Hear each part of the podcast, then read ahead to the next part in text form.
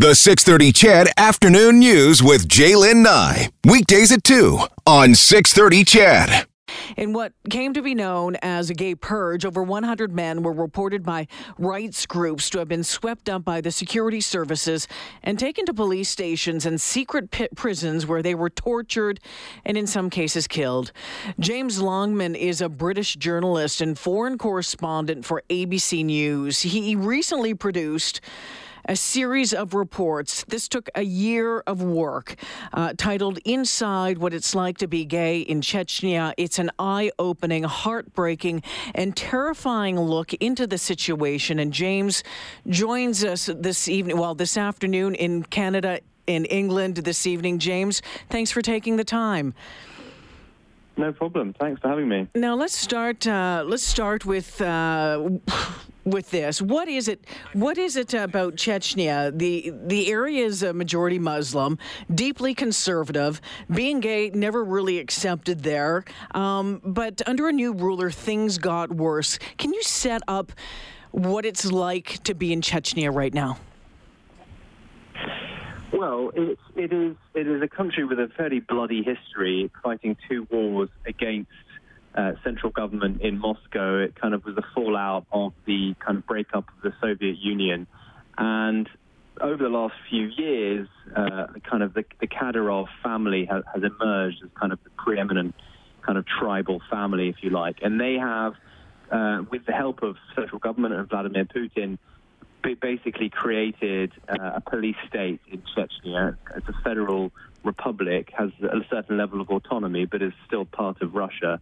And over the last few years, they have uh, consolidated their power, first through the father, like I say, and now through Ramzan Kadyrov, who became president in his 30s and has basically, you know, according to rights groups all over the world, uh, created one of the most brutal police states anywhere in the world, and all opposition pretty much is uh, banned. And anything that is seen as being a, a, threat to the nation, a threat to the to the Republic of Chechnya, is also kind of cracked down on pretty hard. And one of the things that they have focused on, as many countries around the world do when when they want to consolidate power, is they focus their wrath on minorities and the gay, uh, well, the LGBTQ uh, community has has faced that uh, that wrath pretty in, in pretty in a pretty brutal fashion. So, like you say, since 2017, young men and women have been rounded up. Uh, over to around 200, actually, we we know at this point, but it could be many more. Uh, with the complicit kind of approval of some families, it has to, has to be said. Mm. But nowhere really on earth, as far as I can really tell, is there a state-sponsored uh, kind of purge of this nature. James, military officials and Kadyrov has, uh, well, he has famously said, quote, we have no gay people here, but they do. And as you said, they're being rounded up and, and tortured. You you worked in this area. You worked on this project for a year. What did you hear? What were their stories? What were some of the stories that you were told? I mean, it was pretty brutal. Uh, it, it was it was young men, women at work or at home who were suddenly visited by members of the police services, three or four large sort of Chechen fighter type men uh, at once would arrive. Uh, Amin, who, whose story I think we focused on mostly in the film, who's now thankfully has living in safety in Toronto. Uh, he told us that he was uh, he was at work one day. Three men came to his his workplace. They bundled him into a trunk of a car, took him to a nearby police station where he was held on the ground for 14 days. Mm. He was waterboarded. They soaked his arms in water and then attached electrodes to his hands and had a generator, an electric generator in front of them, which they would pump up, turn on, and, and send shocks through his body. Uh, they they did a mock execution on him, uh, which is which is a war crime, I believe. You know, they, they are some of the most horrific um, details I've ever heard from individuals. And uh, it was we were told this time and time again. A young man in Belgium told me the same thing that he had he was beaten senseless. That actually he had had, and this is a young man of 19. He first met a, a guy um, because you know they young men as anyone else, a young a young women try to have relationships. Um, and then he found, it, whilst being in the jail cell, the the man that he had been in a relationship of sorts for a, a number of months walked in in full army uniform. Oh. He realised he had been entrapped. And the aim of this is to um, get other names of other men so that they can go and, and collect, if you like, more people uh, to be tortured and then get more names. Um, and we've had a number of reports of men going missing. Um, I believe there's only two that have been verified, but I got, I've been, I got messages that over 30 individuals have gone missing and are presumed dead. But all of this is so hard and, well, basically impossible to prove um, because the Russian authorities in central government in Moscow, uh, the government of Vladimir Putin, uh, is turning a blind eye to it. They opened one investigation, it lasted about a year, um, and then closed it. And uh, it seems that Ramzan Kadyrov's regime is allowed to go unpunished. Why and and why why is that, James? I mean, you, you tell me the story, and I'm watching I'm watching the video, and I'm getting angry, and I'm in tears, and it it just um, it, it made me very it made me very angry to watch this and why why isn't anyone doing anything about it? Why is the world not doing anything about it? It is not a priority for the government of Russia. It is something which uh, Ramzan Kadyrov, the Kadyrov family, is is in charge of a, an area in, in in Chechnya which has been long been kind of a restive part of Russia, and in order to kind of bring it under control, there has to be kind of a, a, certain amount of agreement between Putin and Kadyrov. Mm. And culturally, it is a, it's, a, it's a world away from from anything that we understand. But inside Russia, there are kind of cultural norms, if you like. People, you know, it's not easy to be gay in any part of Russia. No. It's just that in Chechnya, it, it seems almost impossible. There is a, a culture of um, like kind of I, I called it distilled masculinity mm-hmm. or patriotic masculinity. It is a it's a country of fighters. That's a quote from one of the officials we met. He said that we're breeding fighters here. The understanding of, of manhood is very much just it, it is Ramzan Kadyrov himself. He is the man to which all men in Chechnya must aspire, and anything that falls outside of that norm is is a threat to the nation. It's a, it's a, it's actually treason, if you like, for them uh, I think, in a, in a kind of uh, psychological way. And I think um, Vladimir Putin has no interest in destabilizing this once very restive part of his federation by trying to do anything about it. And, and even if he wanted to, I, I, think in, in Russia in general, being gay has become more and more difficult yeah. uh, throughout the federation. Um, ABC News foreign correspondent James Longman joined me on the phone this afternoon from London. Is there any idea? Is there any way of knowing how big the LGBTQ community is in Chechnya, James? No, I mean it's it's not a large place, Chechnya. It's not like it's a population of millions and millions. Um, but you know, I think it's probably just as large as it is in any other country as a proportion of the population.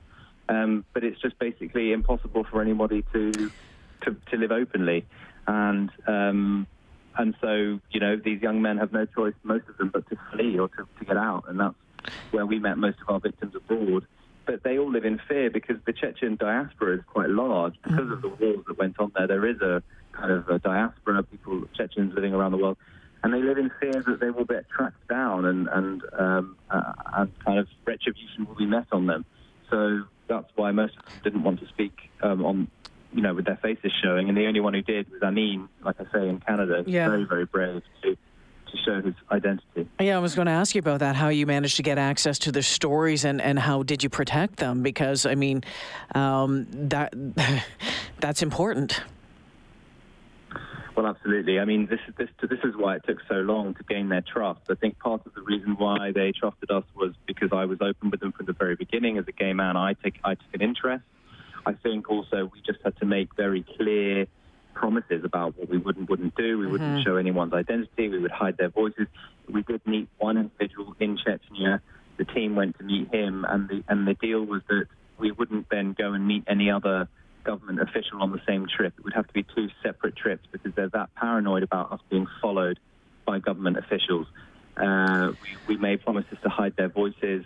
Um, we, we, only communicated with them on via very secure apps. We would never email. We would never telephone. Mm. Um, you know, because because the, the, the, mechanisms of the of the police state um, both in Chechnya and in central government in Moscow, are available to the Chechen authorities to, to hunt people down, to, to tap into their communications, um, and uh, everyone is just all young men that we spoke to knew that, and so they were just absolutely terrified and continue to be terrified. Right, James, you spent time with the head of um, the Chechen police, and in fact, in what was uh, an, an extraordinary extraordinary moment in in the whole piece, you had him take you into and the crew into one of the jails where it's believed these men had been um, had been taken to, and in one of the jail cells, uh, James, you told this Chechen uh, police man, the, the head of, of, of, the police, that, that you were gay,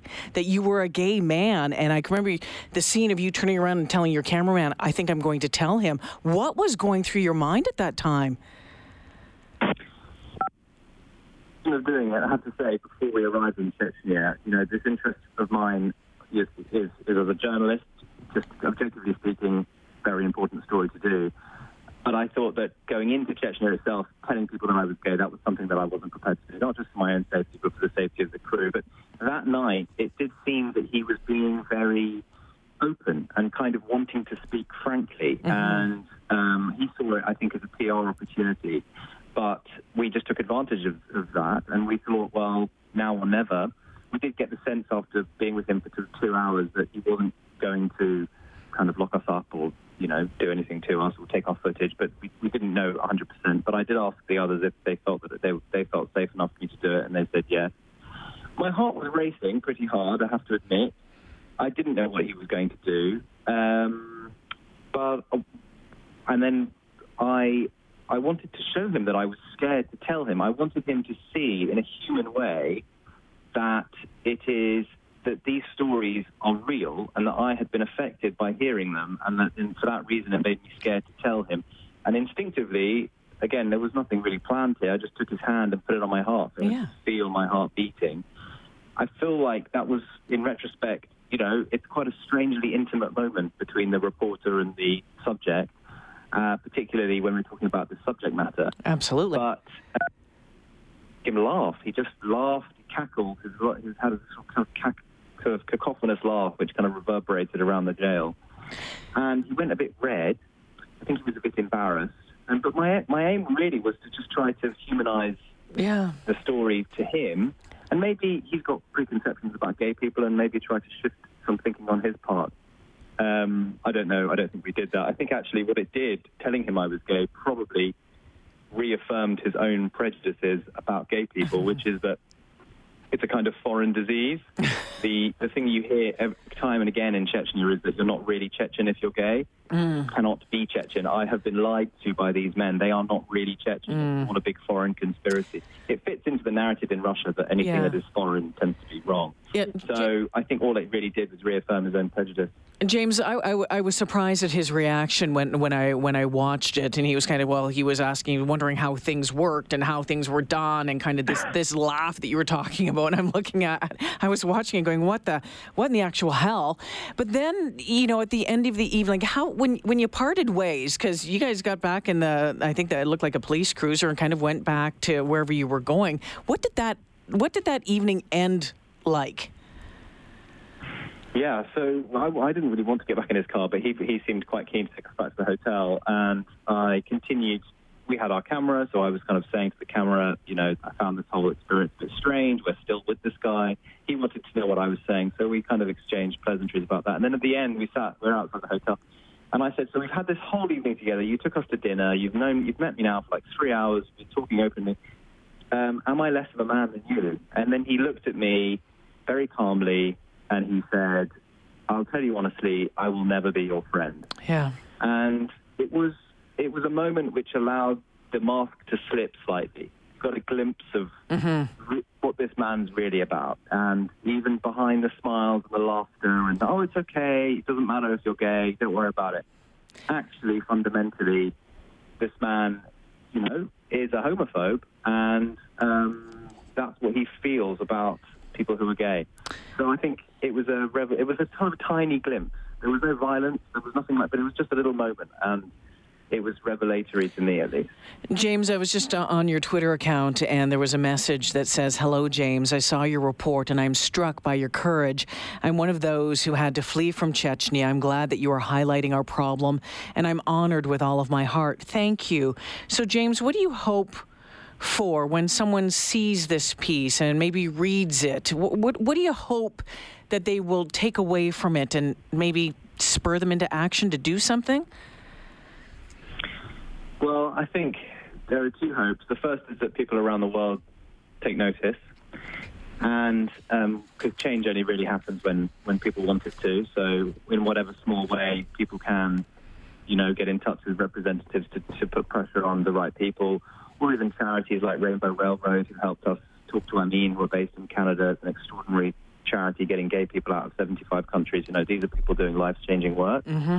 But I think uh, in in terms of how what I wanted to say to Chechen gay people was the world is watching, and if you have courage to speak out, that's it's only then that things can change. Because I don't think that um, Chechnya cares what we think in the West. I don't think that Moscow cares what mm. we think. And it's not it's, uh, an ABC News report is not going to change po- po- policy in, in Russia. But if it if it forces if it, if it if it makes people inside Russia think and um, then then I think that's a, that's probably where where I would where I would have the most hope in trying to do something about it. Russians don't tend to they have this kind of strange kind of um, you know schizophrenic attitude to the rest of the world. It's sort of fifty percent um, you know the world the, the West is wrong and everything they think is wrong, but fifty percent kind of care how we're seen abroad. So um, you have to kind of play along those lines, and I think if if if, they, if, if people inside Russia believe that this could be really detrimental to their global image, and there are there are those inside Russia who can who can who have the power to make the change, then it was worth doing. James Longman, I continue to look forward to seeing your work on ABC News, and I thank you for joining me this afternoon. I appreciate it very much. Thanks so much for having me. Take care now. James Longman joining me tonight from uh, London, England. Uh, again, the article, the, the, the video piece inside what it's like to be gay in Chechnya. James Longman is a British journalist and a foreign correspondent for ABC News.